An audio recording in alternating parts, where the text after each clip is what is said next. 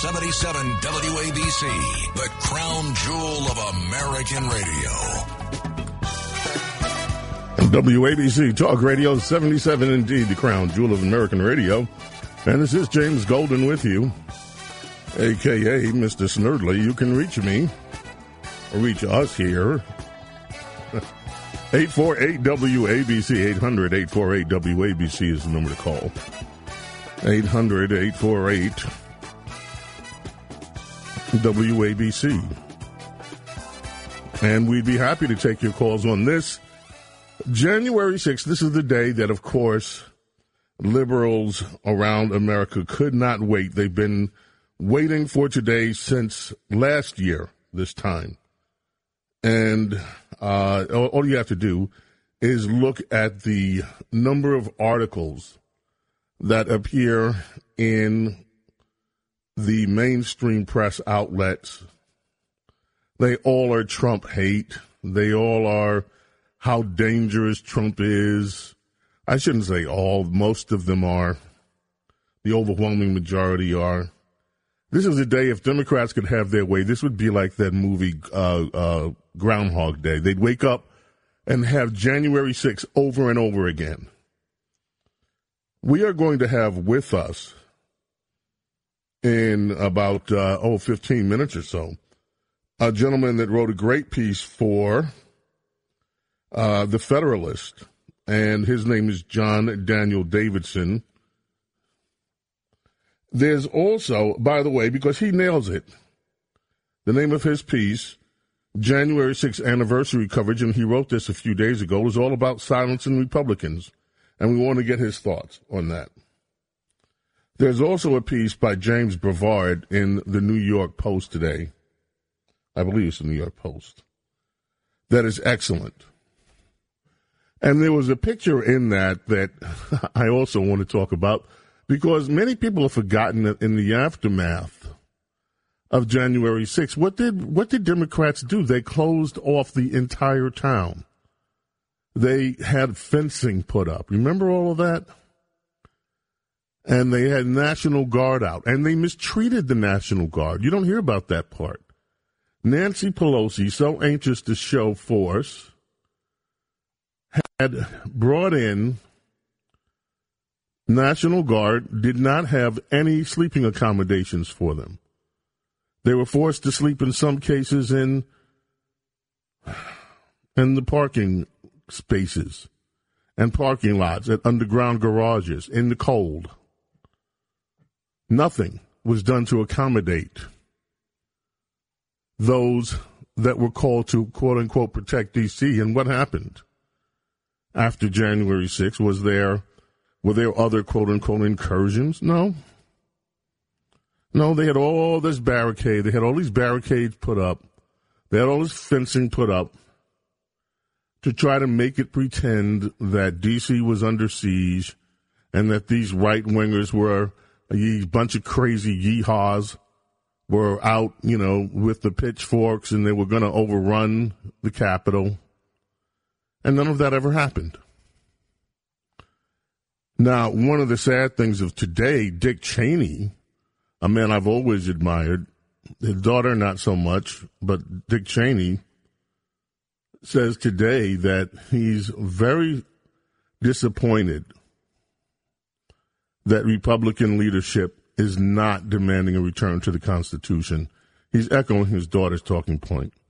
I don't know what that means, by the way, because I don't see where the Constitution, what is he talking about exactly? Who violated it? Mr. Cheney. James Bovard before we go to the bank, to the break. Last year's January 6th clash at the Capitol may be the most politically exploited ruckus in American history. I agree with that. Team Biden is doing a victory lap to mark the anniversary, but the feds continue covering up key information regarding that day's events. Democrats are canonizing a false version of history, to change voting laws. That's one of the things we're going to speak with shortly with Mr. John Davidson. Because that, that is serious. This whole thing they're trying to link now, these voting rights, to January 6th. After the fracas a year ago, Democrat members of Congress made ludicrous claims about the perils they faced that day. Representative Alexandria Ocasio Cortez, New York, says we came close to half of the House nearly dying from attackers.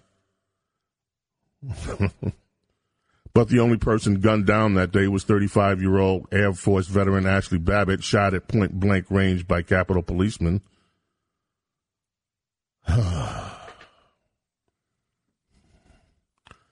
While heavy penalties are justified for protesters who physically attack police, President Biden, his media allies, portray clashes that day as an insurrection seeking to destroy American democracy, but, but, but, Reuters reported in August that the FBI had found little or no evidence that the attackers were part of an organized plot to overturn the presidential election.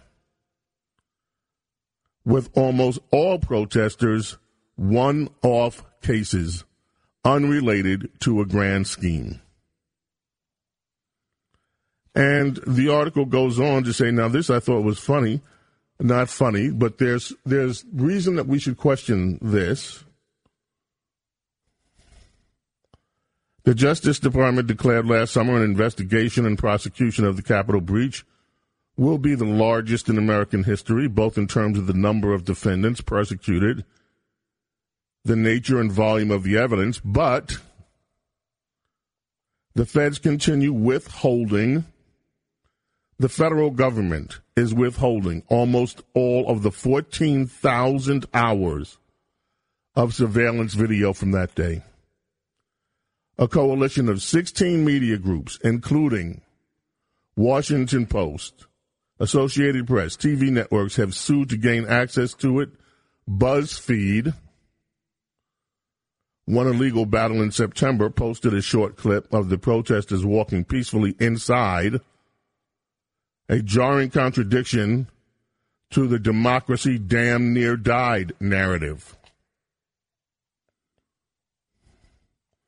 And the, the piece in the in the uh, in the New York Post goes on to raise a number of other interesting questions. What things that law enforcement is ignoring about this day. But I just want to know what happened to all of those pictures of the Democrats. What happened to all the pictures of the Democrats putting a fence around the Capitol. They won't build a wall around the southern border, but they built a wall around their own Capitol building to protect themselves from people. And they kept that wall up. I, I know people that were in D.C. on business, and they had to travel so far out of their way to get to places. And there was no one trying to enter in the Capitol grounds. It was all based on nothing. A scam. Anyway. WABC Talk Radio 77. We will take your calls today. This January 6th, again, if Democrats had their way, this would be the day that repeated over and over and over and over again. Here's that story from ABC News I mentioned earlier. ABC News chief Washington correspondent Jonathan Karl spoke to former Vice President Dick Cheney just off the House floor today. Asked why he came to the Capitol this day, he said it's an important historical event. You can't overestimate how important it is. And former Vice President Cheney said, I'm deeply disappointed we don't have better leadership in the Republican Party to re- re- restore the Constitution. Really? I didn't. What what part of it is exactly? Anyway, James Goldman aka Bo Snerdley, with you here, WABC.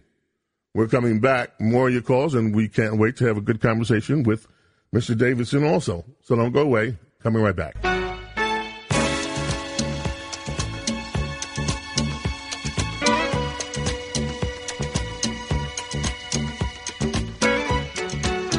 Lou Rawls brings us back WABC Talk Radio 77.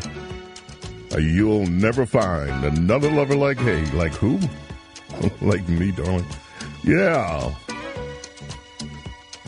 You know, the Democrats are at it again. Um, a handful of congressional Democrats are investigating whether former President Donald Trump can be prevented from holding elected office ever again. They want to go through Section 3 of the 14th Amendment, better known for enshrining the Equal Protection Clause. And basically, they're making the argument that Donald Trump was involved and engaged in an insurrection and a rebellion against the United States, and therefore he can't hold office again. This is so tired. This is so lame. These people, this is all they have on their brain is Trump hate. It is every day. It is every day in the Washington Post. It is every day in the New York Times. It has been every day since Donald Trump ran for office. This is what their entire, entire reporting is about Trump hate. Now, the New York Times has finally weighed in on the Manhattan District Attorney, Alvin Bragg who has told prosecutors in his office he's going to seek jail or prison time only for the most serious crimes. Unless, unless the law requires otherwise. Which is what a lot of people did not hear the first time. Uh, and the, the New York Times, of course, very forgiving, very lenient in terms of their handling of this memo you know, Bragg has also said he's not going to prosecute some misdemeanors, including prostitution, fare evasion, that his predecessor, Cyrus Vance, had already stopped charging his crimes, but he's adding more misdemeanors to the list, more crimes that he won't prosecute, blah, blah, blah, blah, blah. This is going to be a long battle. Dig in. Dig in. We are up for a very long battle with this new Manhattan District Attorney and if you have a business in Manhattan, you would really better start thinking about how it is that you want to help defend your business from criminality. I'm not urging a particular course of action. I'm just saying it's something you need to be aware of. Let's head to the telephones. Where do we go, Rich? All right, James, good afternoon. Let us begin in Garden City and speak with George. Hello, George. Welcome. WABC Talk Radio 77. I'm a retired court clerk, criminal division for many years. I know a lot about the criminal justice system. What the DA in Manhattan is doing, he right now. I'll tell you what we're going to do. Let me be fair to you. I don't want to shortchange you. We have a guest on the line, and we're going to go to him. Don't you hang up. We're coming back to you. We're going to start all over with you. So thanks a lot. Just don't go away. All right, James Golden, aka Snerdley, our guest is here, Mr. John Daniel Davidson, who is a senior editor over at the Federalist. And the, the Federalist today has outdone themselves. Mollie Hemingway has a piece that you guys need to, everybody, every article over there is amazing today. But here's the article that ran a few days ago that uh, caught my eye. January 6th anniversary coverage is all about silencing Republicans Mr. Davidson, welcome and thank you for joining us. Thanks for having me. Now, can you explain what you meant by this headline and by your story that the January 6th anniversary coverage is all about making sure that the Republicans are silenced? Yes, I can. I referenced the New York Times editorial that ran on January 1st that many uh, of your listeners may have seen entitled January 6th is Every Day Now. And the point of the argument that the Times editors were making was to conflate the rioters on January 6th with state lawmakers, Republican state lawmakers who are trying to pass election reforms, saying that they are of one piece. They have the same motivation uh, that the January 6th insurrection is now a bloodless and legalized effort to reform state election laws by Republicans. Uh, and to me, that really gives the whole game away that they just want to use what happened on January 6th to delegitimize what are otherwise perfectly legal and legit and valid efforts to shore up state election laws. You have, um, it has been announced today, in fact, that uh, both Kamala Harris, Vice President, and, and Joe Biden will be traveling to Georgia so that they can uh, highlight the issues of uh, voting laws there. You have Chuck Schumer now who said that he's going to tie all of this in to getting rid of the filibuster, even if it's for a one time shot, so that they can vote in election law reforms, which would pretty much, if I'm correct, federalize the election process, regardless of when. And, and these are actually, you talk about voter suppression they want to make sure that Republicans don't have the right to run elections in their own states. Do I have that wrong? No, you're absolutely right. They want to make every state uh, subject to federal regulation of the elections, basically federal rules for everybody, and enshrine the worst aspects of Democrat led state election laws, like no rules really for absentee ballots, inability to purge voter rolls of deceased or out of state voters, uh, you know, no rules around verifying identity or um, you know, other absentee ballot regulations that make sure the person who actually voted absentee is the voter on the rolls. They'd like to get rid of all Republican efforts to regulate those things and make sure that those things are secure. Um, essentially, the election of 2020, where a lot of those rules were relaxed in the name of the pandemic, they would like to make that permanent. That's what this is about. Do you think that this campaign that they're running, conflating what happened on January 6th last year, with election law is actually working with the public? Do you think that people are making the connection, or is this just far fetched? No, I don't think it's working because I don't think the American people are that stupid. I have a lot of faith in the American people, and and my my average countryman who does not live in the uh, New York Washington D.C. corridor uh, and, and is not a media or political elite. Uh, those people have a lot more sense than uh, than uh, our betters in the halls of Congress. I think they're doing this because it's the last play they have. You have an administration that's failed on every level. It, the basic test of competency, uh, legislative agenda that has stalled out, uh, profoundly bad poll numbers for the president and the vice president, uh, and facing uh, an electoral landslide in November. This is the last card they have to play, and so they're going to play it all the way. Wow. Do you um, look when when how did we get here? Two weeks ago, we were talking about Build Back Better. What happened to that? I, this, uh, this, goes to the incompetence I was talking about.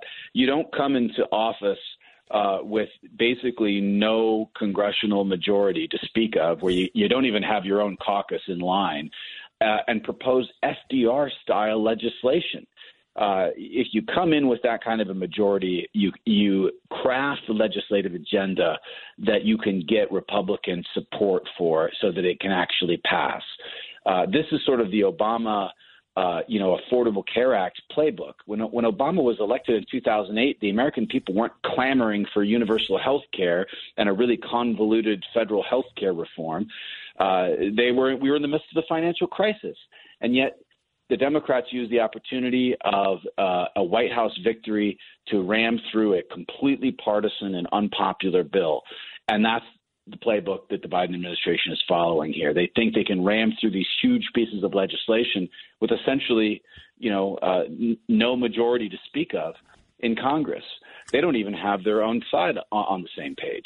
What happens if this effort to link January 6th, what, what Schumer is is all of this depends on Joe Manchin. If Joe Manchin wiggles his nose up or down and says no, thank you, or if if if Kyrsten uh, does the same thing, all of a sudden their plans are shot, right? So so they de- they're depending on these two senators to help kill the filibuster. What happens if they fail? What what do you see happening to Democrat Party if they fail at this? If they fail to break the filibuster, uh, I think they're going to double down on uh, you know charges that the Republican Party is a threat to the republic.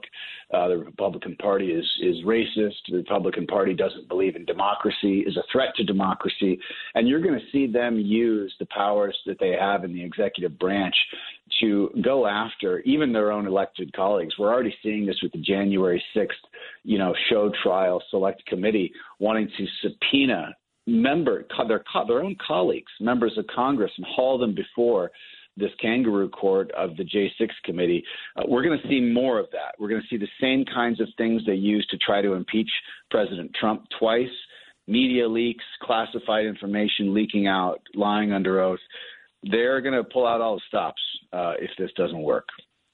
And in 2022, as we are now in, we've got primaries coming up.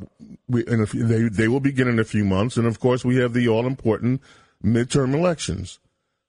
Is this in any way what the Democrats are doing now a pathway to victory? Do you see it as a pathway to victory for Democrats? I don't. I think they've already shot their pathway to victory. They needed Joe Biden to come into office and to do just a few things right, uh, just a, a, few things competently. Uh, just meet a few challenges without turning them into crises. Instead, they've turned every challenge into a crisis and every crisis into a catastrophe. From the border to Afghanistan to inflation to the COVID response, they failed on every level. I think it's too late for them. It doesn't matter what they do now. You know, people out in America are not talking about build back better or federalizing elections. They don't care about that. They care about prices at the grocery store, gas prices, the schools, COVID. Those are the things they care about, and those are the things that Biden administration has absolutely failed on. Amazing. You can find the piece at the Federalist. The Federalist should be part of your daily reading anyway. If it's not, please make it so, and please look for the piece from John Daniel Davidson. It is an amazing piece. January 6th anniversary coverage is all about silencing Republicans. As you can hear, extremely well thought out. You'll enjoy the piece and you'll enjoy the analysis. John, thank you so much for joining us. Appreciate it. Thanks for having me. A pleasure. James Golden, a.k.a. Bo Snerdley, with you. We are coming right back. Don't you dare go away. Coming right back with your calls, in fact. Oh, Bo knows politics and so much more. A true connection to real New York on 77 WABC.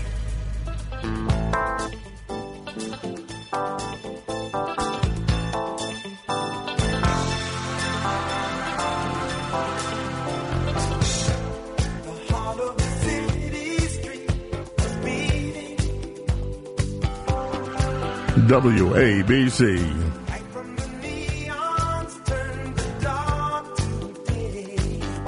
That's Lionel bringing us back. Let's head to the phones. Rich, where do we go? Let us begin again with George in Garden City. Welcome, George. Sorry we put you on hold again, but I'm glad you waited. Thanks. We want to give you a fair shot. What's up, George? Quickly, I'm a court clerk in criminal division for 35 years. I'm retired. I'm not a lawyer, but I know the criminal procedure law. The DA in Manhattan, any DA can choose not to prosecute a case. But if somebody goes to trial and he's convicted, he can recommend whatever sentence he wants, and he could tell him, I don't recommend jail. It's up to the judge and the statute. So the most important thing for the people of the state of New York is to elect a Republican governor, because the governor, we don't have recall here in New York. The Republican governor, if he's a law and order, or even if a Democratic person's a law and order, he could petition the Attorney General to have the DA removed, just like what they did in uh, North Carolina with the Duke case when that ADA was really railroad those kids. So it's uh, you know New York's not going to vote for the in the presidential election for uh, we're not going to go red here in New York. It's too much to hope for, but we should try to elect a governor who's strong law and order, who could really remove a DA if he he or she so chooses. That's what I have to say. And thank you. That's an amazingly concise and wonderful viewpoint. Thank you. We appreciate that. Here, one of the things I think this is an opportunity, folks. This is an opportunity for Republicans and like-minded Democrats to come coalesce around something. What this man is proposing is going to hurt people of every single political party there is. This is this is beyond politics. This is actually about common sense to some degree. Where do we go next, Rich? We're going to head out to the Hoosier State, South Bend, Indiana, and say hi to Rhonda. Rhonda, Rhonda, Rhonda. Darling, how are you? I'm doing so good. I hope that you're doing well too, James. I want to tell you that I get your daily stacks of BS, which, by the way, is a very clever name. And there are days that I feel I cannot wade through any more BS. I mean, in my head, I think of it as a bologna sandwich. I just can't eat one more. So let me tell you what happened on New Year's Day. It's this kind of thing that keeps me from losing heart. It keeps me encouraged. On New Year's Day, our family of six, my husband and I, and our four sons, went to serve dinner at a local homeless shelter. And the reason that is so miraculous to me is because um, in 2020, our oldest son was homeless himself. He was lost to us, to his father and I, in the world of drugs, drifting around in homeless encampments.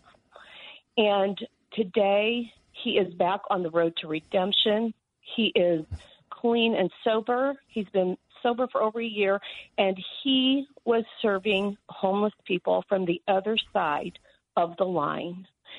It was it was so um, heartwarming to me to see how many prayers that God had answered. The fact that He is alive is a proof that God has heard and answered His parents' prayers. And so I know, as the mother of four boys, that the hand of God has moved mightily on behalf of my sons. And so I trust him, James, to do the same thing for my country. A mother's prayers, and I'll bet that you know this from experience, a mother's prayers are powerful and effective. And I can tell you this if you're being a stinker, you do not want a battle seasoned mother praying for you. Rhonda, what a wonderful and inspirational story. Um, it is always so good to hear from you because that's what you do. You provide inspiration, hope, and light for people. And it is a delight. I'm glad that you had that experience. I'm glad you're able to share it with us. And I'm glad you called to let us know. Thank you, Rhonda. Yes, thank you so much. Happy God bless, my dear. Thank you. James Golden, a.k.a. Bo Snerdley, with you here. Where do we go next, Rich? Let's head out to the Rockaways and say hi to Gordon. Welcome, Gordon. How are you? Very good, uh, Mr. Golden. When I first heard you on the air, I said, "My God, this guy talks like I think." So mm. I put hmm. together some words because a man of your stature deserves a better introduction, and I've got it. Okay. Here it is. All you listeners, lend an ear. Here is the man who has no fear. He'll give you news that's up to date. Wake up, America, before it's too late. Remember now, you have no choice but listen to the man with the golden voice, James Golden. Whoa, Gordon, thank you. Appreciate that. We're going to lift that. Thank you. I mean, that's really uh, inspiring. I appreciate that. And you took the time to do that. I'm I'm touched. Thank you very much. I appreciate that so much, Gordon. Thank you for the call. Where are we going next, Rich? We're going to head out to Queens and say hi to Pete. Welcome, Pete. How are you? Good. I, uh, Good, thank you. What's say, on your mind? I just hope the teachers stay in work and stay back at work and don't uh, prolong this COVID stuff any more than it has to be. And I just don't understand why why does everyone have such a problem with Trump? this Trump hate has been because he was effective, because Donald Trump actually got things done that the Republican leadership has been promising for 30 years and never did. Donald Trump got it done. That's why Donald Trump was able to build a coalition that they could never build. And that's what frightens politicians on both sides of the aisle. The fact that Donald Trump is effective. Now, the hatred that the Democrats have for Trump, uh, we, we've never seen anything like it in this country. Their entire scheme of business in terms of the in terms of the the their media presentations are all based on Trump hate. How can we convince people to hate Donald Trump as much as we do? It is not journalism. It's not honesty. It's not an honesty in reporting what his what his achievements are and what he failed to uh, failed to get done. It's based on hatred. And you can read it every day from the columns from Jennifer Rubin in the in the uh, Washington Post. Every day, it's a new I hate Trump column. If you go to the New York Times, you see the same thing. And this is what they've done. Well, here's the thing. Donald Trump has just as much support is if as not more. He's doing a rally. Um, he's beginning the rallies again. He's got one coming up in Arizona. And it's coming up, I believe, next week. Let's see how that plays out. And let's see how these Democrats react to that. Because I promise you, the people that Donald Trump connects with are still 100% in his corner. Where are we going, Rich? We're going to go up to Rockland County now and say hi to our friend Gracie. Gracie, welcome. How are you? I'm wonderful, Bo. You nailed it. He was effective, and that's why they're against him the Democrats and the Republicans. Now, as far as finding Democrats that are going to try to do something for this state, I don't believe it for a moment. We have to elect a, a Republican a governor. Now, why don't we have a billionaire like Soros on the right? Uh, a few Richie Richies on the right can't gather their mo- money together and get some commercials on TV shows that the dummies watch. A lot of people, Bo, you know, I know. My, my, I have some friends; they don't know anything. We have to right. explain it to them. All they know how to say is January 6th, January 6th. They don't January know 6th. right? That's all they say. All I know is the only person that got shot was that poor woman, and and uh, the policeman in charge there, the the officer there, she, he was the one that shot her. All right, but nobody says anything about that. We have to be out there more and explain. And what happened in 1954 uh, when uh, um, uh, some, you know, the Puerto Rican people, some of them, I'm not saying everybody, they stormed the House of Representatives. I think there were even guns and shooting. You're talking about the FALN protesters. Well, don't you know, of course, that the Democrat, oh, the Democrats forgave that. That's enough. Listen, what happened when the women in the pink hats were storming into D.C. buildings when Donald Trump was elected? Nothing. This whole thing is a farce. We have had we have had people storming in and out of D.C. Look at the violence that took place during Donald Trump's inauguration in Washington D.C. Democrats didn't say a word about that, and they don't care about that. So this is all just total BS. Gracie, as always, love hearing from you, darling. Absolutely love it. James Golden, aka Mr. Snerdley. We'll be back right after this. Don't go away. Now, here's the soul of excellence, James Golden, aka Bo Snerdley, on 77 WABC. You know, a UCLA professor, Kara, not Karen, although it might as well be, Kara Cooney, has been criticized for writing in her new book, The Good Kings, that Kyle Rittenhouse shot two black people during that night of civil arrest in Kenosha, Wisconsin. Of course, he did not. Um, and this woman, after it was called to her attention that she had the basic facts of the case wrong, she apologizes with an attitude. She is a professorette at UCLA. This is a UCLA professorette, Kara Cooney. On page 341 of The Good Kings, I state that Kyle Rittenhouse shot two black men when instead he shot two white men. That was my mistake and I apologize. The response has been a hateful stew of ridicule and denial that America has a race problem at all.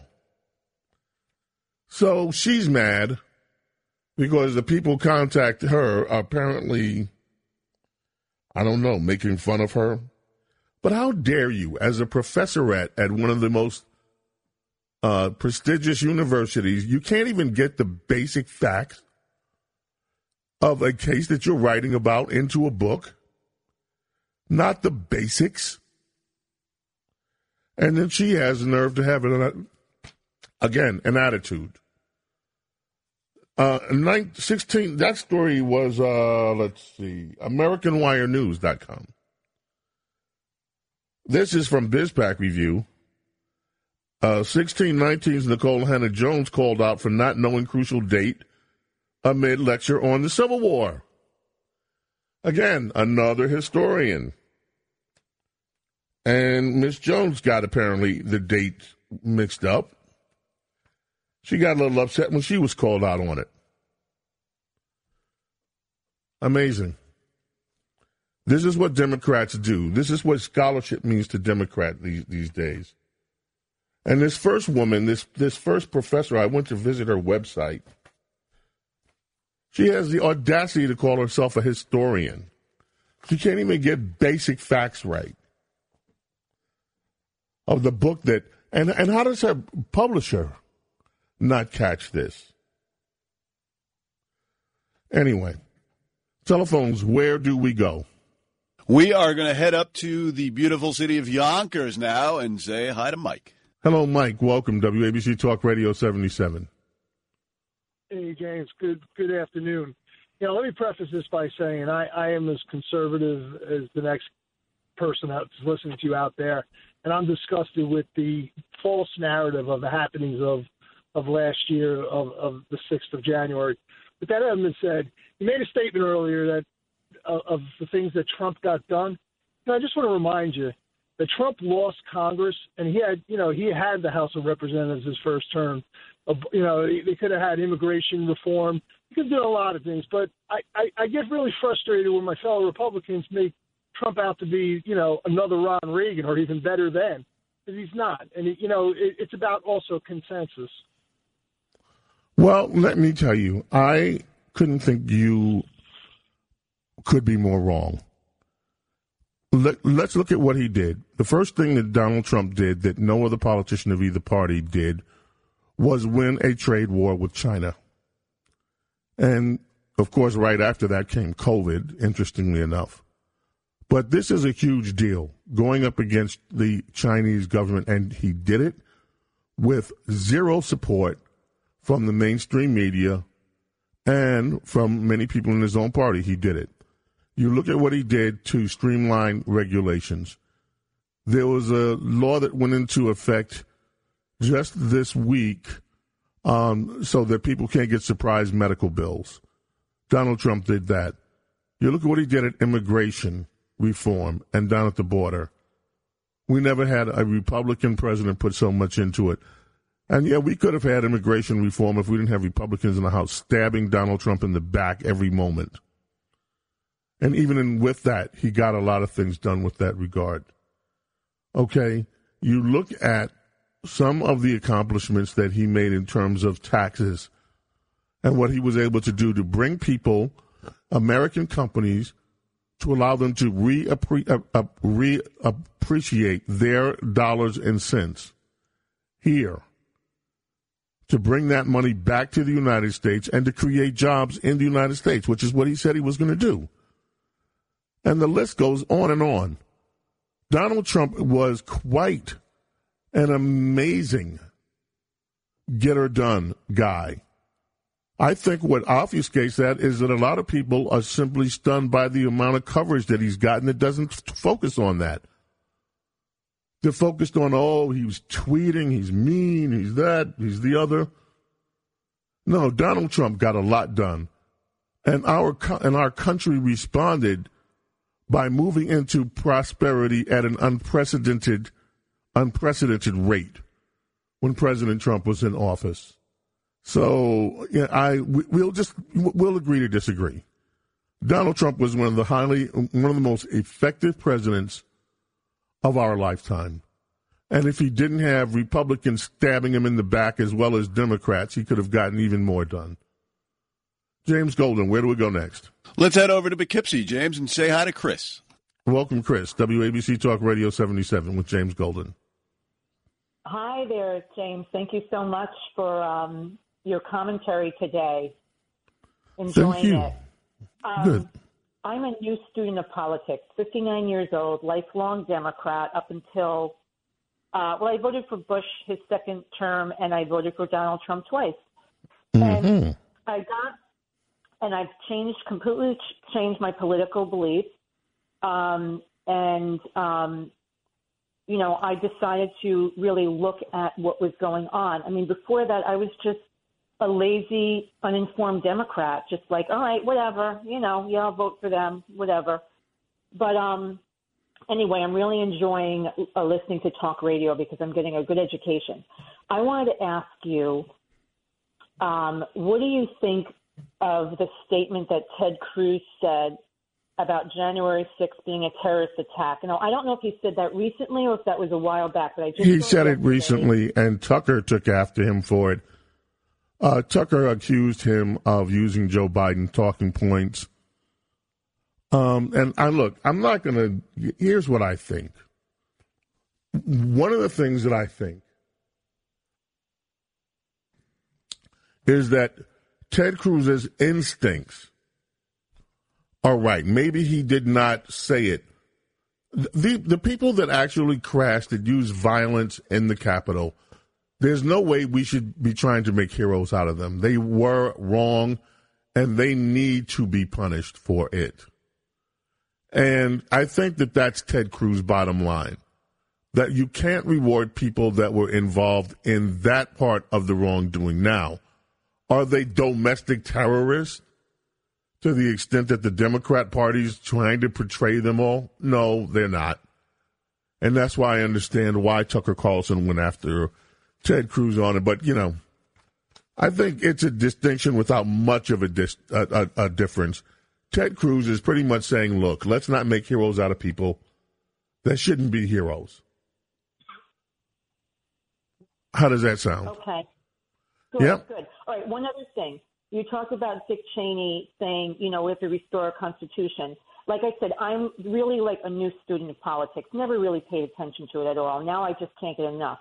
I thought that our Constitution made it possible for pe- the people to rise up against what we thought was were unfair policies or practices or all of that.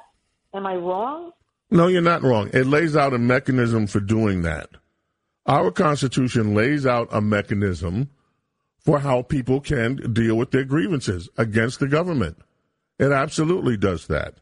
I don't understand what Dick Cheney means, by the way, when he says Republicans are not going up for. Uh, the, he, he sounds like his daughter. His daughter, of course, is is Miss Trump hate personified, and maybe this is the, just Dick Cheney showing the daughter some love. Hey, you know, she's there, she's having a hard time. I got to show her some love because I don't understand what Dick Cheney's point is. Dick Cheney's one of those guys that benefited from the support of all of us. When the times were bad, and Democrats were turning on him. Who always stood up for Dick Cheney? We did. And this is so typical. When we look to the people that we support, and we supported in thick and thin, and we want their support, what do we get back? We get back lectures on how we're wrong. So thanks, Dick Cheney. I still love you, Dick Cheney. I do. Because you, Lord knows, you really did great service for this country. But I'm really disappointed in you, Dick Cheney. And I'm beyond disappointed in your in your daughter. That just I just please. And I'm glad that your daughter has exposed herself to America the way that she has. Because I don't think that regardless of political party, she will stand a chance after this upcoming election. I think she's too shrill for Republicans, and I think she's too shrill for Democrats. In the end, I don't think that she's going to have much of a future left in politics. So Okay, Dick, we've got the lecture from you. You're dis- you're disappointed in us. Okay, I'm disappointed in you, Dick Cheney. But I still love you, Dick Cheney, and thank you for all your service to America, Dick Cheney. James Golden, aka Bo Snerdley, here with you on WABC. We're back tomorrow. We'll see whether we can get a hold of our princess of policy, Diana Mee, for her first appearance this year, tomorrow. We'll see if we can make that happen. James Golden, aka Bo Snerdley, with you. Back tomorrow. New York City, greatest city in the world. We are America. America strong, the greatest nation humanity has ever witnessed. God love you. God protect each and every one of you and your families. Coming back tomorrow. Be here. See you then. Bye.